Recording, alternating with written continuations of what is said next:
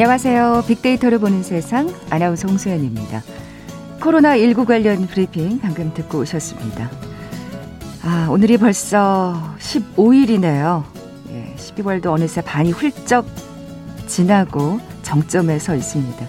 예년 같으면 뭐 직장 송년회다, 동창회다, 또 연말 지인 모임.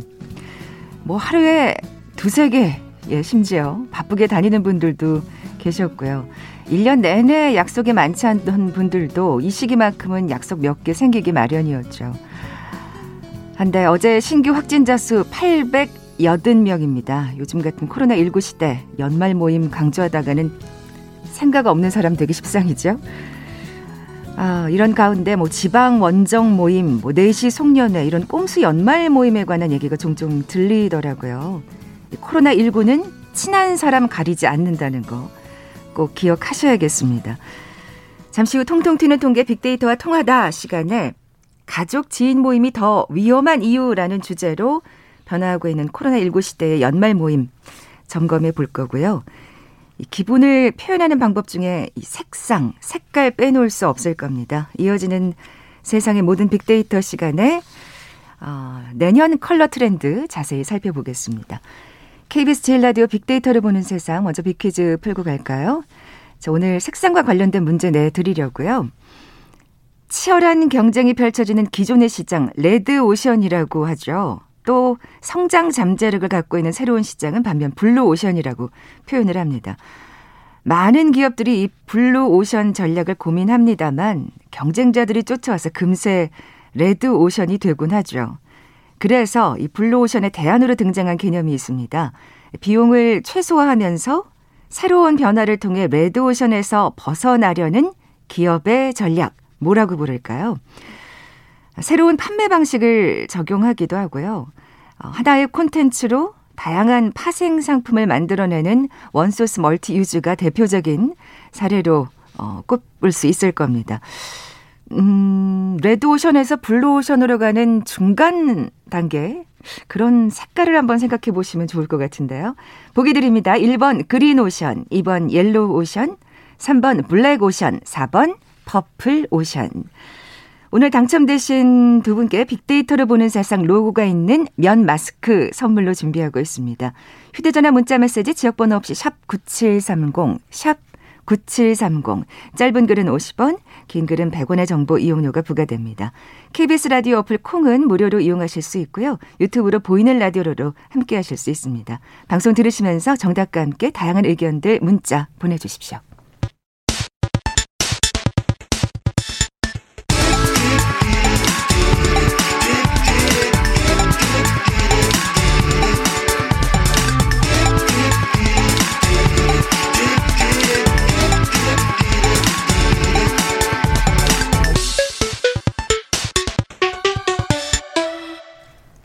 데이터와 차트로 세상을 보는 시간이죠. 통통 튀는 통계 빅데이터와 통하다. 디지털 데이터 전문가 김원식 박사 나와 계세요. 안녕하세요. 네, 안녕하십니까. 네, 코너 진행하기 전에 어, 잠시 뉴스 전해드릴게요.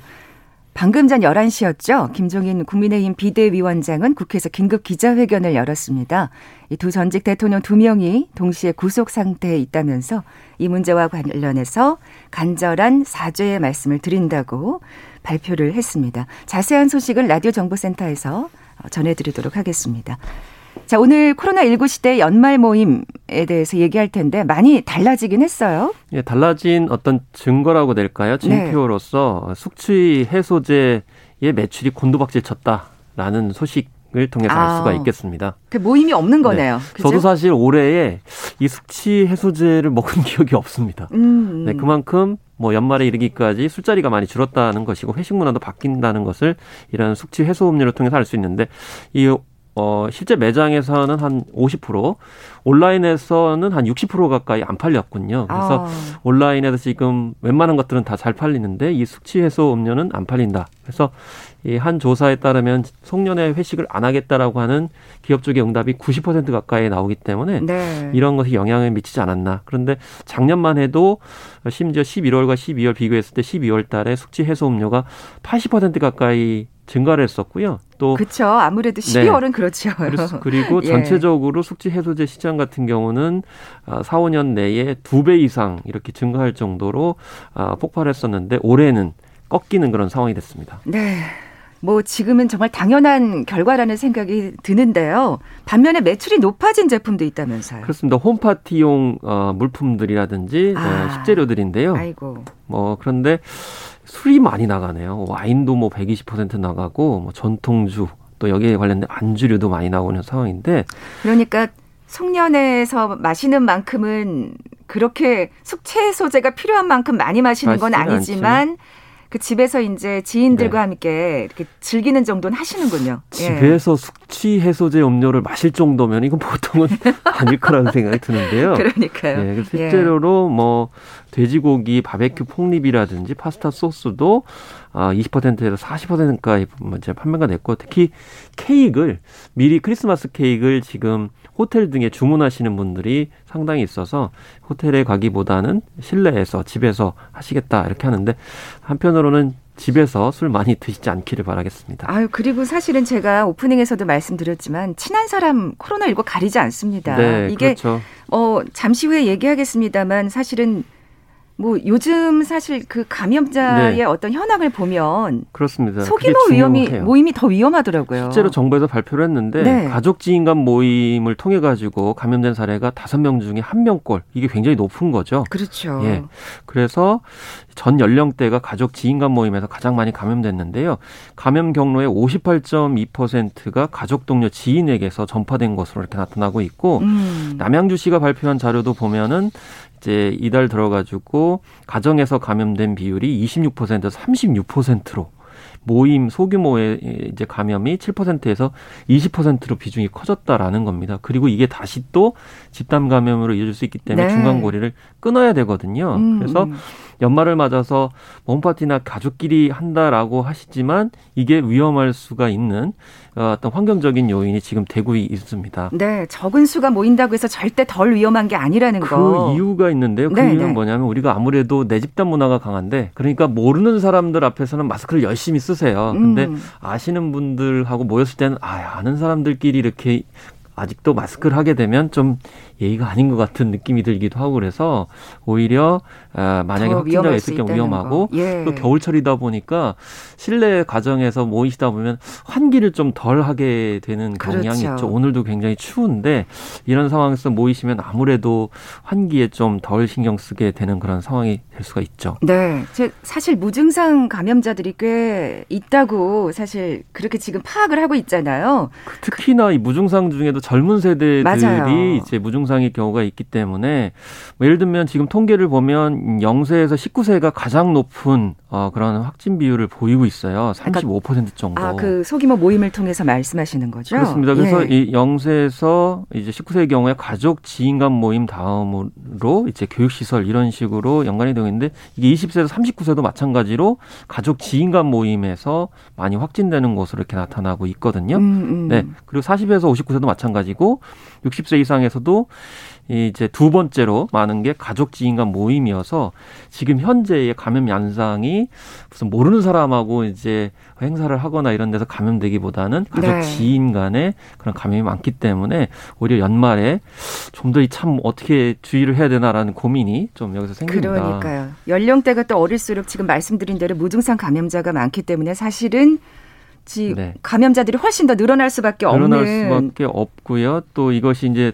어떤 행사를 하게 되면 거기서 확 확진이 될 수 있기 때문에 그러니까요. 특히 연말 같은 경우는 종교 모임을 통해서 어떤 크리스마스 모임 이런 것들 많이 하시고 심지어 나눔 기부라든지 나눔 행사들을 하는데 이게 좋은 일을 하신다고 모이는 것이 오히려 더 안 좋을 수 있기 때문에 음.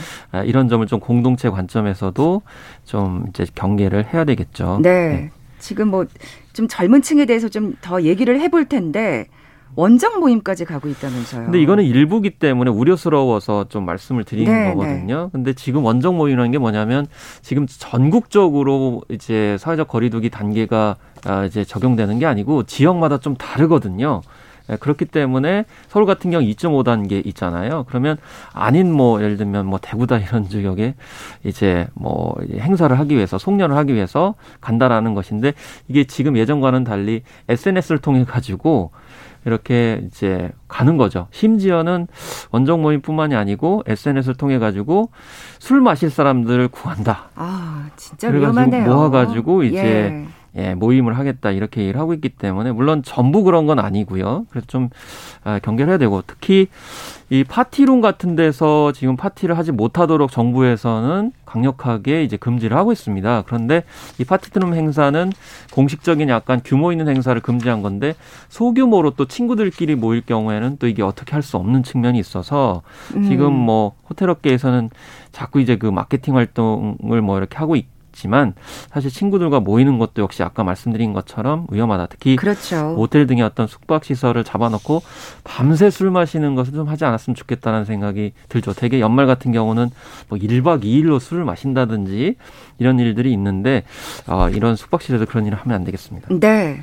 또 꼼수 전략 중에 하나가 빨리 만나고 빨리 헤어지는 거. 그러니까 이제 예. 오후 9시 이전에 회식을 마친다는 건데 그래서 낮에 만나 가지고 이제 뭐 한 하루 종일 있다 그러면 이것도 사실은 위험할 수가 있는 거거든요. 아, 왜냐하면 같은 공간에서 밀접 밀집해서 오랫동안 같이 있다는 것 자체가 지금 방역 관점에서 봤을 때 구멍이 뚫리는 거기 때문에 문제고요. 특히 새벽에 또 만나가지고 어, 낮까지 이렇게 술 마시는 행태. 그래서 예, 전반적으로 회식 문화, 음, 어, 음주 문화가 이제 이번 코로나19를 계기로 해서 완전히 좀 바뀌어야 되지 않을까. 어차피 음. 술을 마시 많이 많이 마시는 거는 누구에게도 바람직하지는 않은 듯 싶습니다. 네, 올 연말만큼은 정말 이런 모임은 자제해 주셨으면 좋겠어요. 네. 뭔가 대안으로 꼽히는 모임이 있다면서요. 그래서 언택트 비대면 송년회를 지금 많이 하시는 거 상황이죠. 그래서 20, 30대 직장인들 사이에서 이렇게 이제 뭐 예를 들면 술을 드실 경우에도 랜선 주점이라는 신조어가 등장할 정도인데요. 랜선 주점이요? 집, 예, 집에서 예. 각자 안주와 술을 준비해서 이 화상회의 앱을 통해서 서로 이제 마시는 거죠. 예, 그래서 친구들끼리 통닭이나 맥주를 주문해 놓고 이야기를 하는데 의외로 재미있는 그런 상황들이 펼쳐지고 또 행사 대행 업체 같은 경우도 속속 이 랜선 송년회를 하고 있다고 합니다. 그리고 기업체에서 송년을 할 경우에는 또 이런 업체에다 의뢰를 하고 있다는 건데 지금 뭐 종무식이나 시무식 같은 경우도 이제 앞으로 다가오는데 네. 이렇게 랜선으로 예, 이제 대형 업체를 구해가지고 의뢰를 하고 있다고 어, 합니다. 이건 좀 바람직하네요. 네, 그래서 뭐 게임도 네. 하고요, 뭐 이벤트도 하고 선물도 하고 이렇게 한다고 합니다. 특히 요즘에 방탈출 게임이라는 게 유행을 하는데 그런 것도 있고 또 인터넷상에서 퀴즈풀이도 요즘에 많이 유행을 하거든요. 그래서 퀴즈도 간단하게 풀면서 랜선으로 송년회를 보내는 모임도 지금 코로나19 상황 속에서 좀 달라진 풍경이 네. 아닌가 이렇게 생각을 해봅니다. 또 현명한 어떤 모임 문화라는 또 생각이 듭니다. 네. 예. 근데 다만 이제 항상 우리가 생각을 해야 될 것이 뭐 먹고 마시자라는 음주 문화, 음주 송년에서 벗어나서 작년까지만 해도 문화 송년회 많이 했잖아요. 네. 근데 문화 송년회도 사실은 그렇죠. 강박을 하는 경우가 있어요. 아, 네. 네 이런 거 꼭 봐야 된다. 그리고 심지어는 어, 문화예술 공연 보고서 다시 또 술을 마시는 경향이 있는데 어쨌든 랜선 송년회 같은 경우에도 사실 다 좋아하는 건 아니에요. 왜냐하면 뭐 이렇게 젊은 사람들 보면 자기가 사는 공간을 공개하기 싫어하는 분들도 있어요. 음, 음. 이 뒤에 이제 배경이 다 나오기 때문에 그런 점에서 이 랜선 송년회 하더라도 좀 자발적으로 예, 선택지를 주는 것이 여전히 필요하지 않나 이렇게 생각을 해봅니다. 모든 게 강압적일 때 사실은 또 부작용이 나오는 거니까요. 네, 그러니까 그렇습니다. 즐길 사람들은 즐기고. 랜선 송년회를 즐기고 네. 아니 뭐 원치 않는 사람은 즐기지 않는 걸로. 네, 그렇게 좀 편한 문화가 이루어졌으면 좋겠어요. 무조건 모두 다 맞아요. 같이 해야 돼. 이런 좀 네. 마인드는 이제 좀 없어야 되지 않을까 저도 얼마 전에 무슨 랜선 송년을 하겠다라고 그래서 신청하라고 계속 메시지가 오더라고요. 근데 저 아직은 익숙하지가 아직까지는 않다. 그래서 선택적으로 하는 것 네. 필요하겠습니다. 네. 아예 올 연말은 좀 랜선이든 뭐든 모임을 자제하는 걸로 네. 그렇게 결정하시는 게 어떨까 싶네요. 네, 자, 통통 튀는 통계 빅데이터와 통하다 디지털 데이터 전문가 김원식 박사와 함께했습니다. 고맙습니다. 네, 감사합니다. 헤드라인 뉴스입니다. 김종인 국민의힘 비상대책위원장은 오늘 국회에서 긴급 기자회견을 열고 이명박 박근혜 전 대통령과 관련한 대국민 사과를 했습니다. 두 전직 대통령이 동시에 구속 상태에 있다며 이 문제와 관련해 국민 여러분께 간절한 사죄의 말씀을 드린다고 말했습니다. 코로나19 신규 확진자가 어제 하루 880명 추가로 확인되며 다시 900명대에 근접했습니다. 위중증 환자는 하루 새 20명 늘었고 확진자 중 사망자도 13명 추가로 확인됐습니다. 국내 발생 844명 가운데 경기 274명, 서울 246명, 인천 55명으로 수도권 확진자 수가 전체 국내 발생의 68%를 차지했습니다. 정세균 국무총리는 사회적 거리두기를 3단계로 올리는 것과 관련해 다양한 의견을 청취하면서 심사숙고를 거듭하고 있다며 때를 놓치면 안 되겠지만 성급한 결정도 금물이라고 강조했습니다. 미국에서 현지 시간으로 어제 코로나19 백신 접종이 시작됐습니다. 11월 수출이 반도체와 무선 통신기기 실적에 힘입어 1년 전 같은 달보다 4.1% 증가한 458억 달러를 기록해 한 달 만에 다시 증가세로 전환했습니다. 하루 평균 수출액도 두 달 연속 증가로 나타났습니다. 중소기업 중앙회를 비롯한 13개 단체가 모인 중소기업계가 코로나 위기를 극복하고 일자리 창출에 집중할 수 있도록 중대재해기업 처벌법 제정을 중단해 주길 바란다는 입장을 밝혔습니다. 코로나19로 어려움을 겪는 자영업자와 소상공인을 위해 지방자치단체의 부동산 임대료를 최대 절반까지 낮춰주고 분할 납부 횟수도 확대됩니다. 지금까지 라디오 정보센터 조진주였습니다.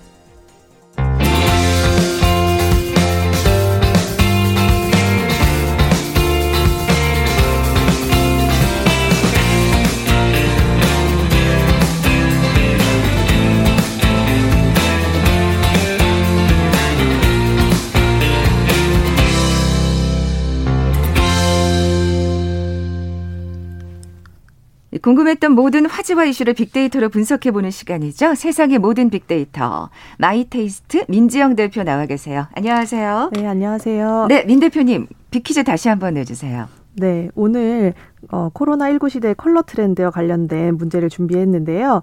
많은 기업들이 블루오션 전략을 고민을 하지만 경쟁자들이 쫓아와서 금세 레드오션이 되곤 합니다. 그렇죠. 그래서 이제 블루오션의 대안으로 등장한 개념이 바로 오늘의 문제인데요. 비용을 최소화하면서 새로운 변화를 통해서 레드오션에서 벗어나려는 기업의 전략은 무엇이라고 할까요? 뭐 힌트를 드리자면 레드와 블루를 혼합하면 얻을 수 있는 이 색깔로부터 네, 네. 생기게 된 말입니다. 1번 그린 오션, 2번 옐로 오션, 3번 블랙 오션, 4번 퍼플 오션. 네, 오늘 당첨되신 두 분께 빅데이터를 보는 세상 로고가 있는 면 마스크 선물로 드리겠습니다. 정답 아시는 분들 저희 빅데이터를 보는 세상 앞으로 지금 바로 문자 보내주십시오. 휴대전화 문자 메시지 지역번호 없이 샵 9730, 샵 9730. 짧은 글은 50원, 긴 글은 100원의 정보 이용료가 부과됩니다. 콩은 무료로 이용하실 수 있고요. 유튜브로 보이는 라디오로도 함께 하실 수 있습니다. 자, 오늘 컬러에 관해서 얘기해 볼 텐데, 네. 어, 작년 이맘때 2020년의 컬러는 뭘까요? 막 이런 얘기하면서는 진짜 뭔가 새해에 대한 어떤 기대를 가지고 네, 막 맞습니다. 얘기를 했었던 것 같은데 올해는 좀 사뭇 느낌이 다르네요. 그러니까요. 예. 이제 아무래도 컬러 자체가 뭐 색깔 자체 의미도 있지만 이미지나 이런 감정 표현의 수단이기도 해서 그런 부분들이 이제 컬러를 얘기하면서도 많이 회자가 되는 것 같고요. 네. 그래서 기분이 좋다 이렇게 직접 표현하기도 하지만 뭐 오늘 내 기분이 하늘처럼 회색이다. 어, 뭐 이런 식으로 맞아요. 기분을 컬러로 표현하기도 하잖아요. 특히 뭐 코로나 블루처럼 영어에 컬러 어, 영어에도 이제 기분을 뜻하는 단어가 있기도 하고요.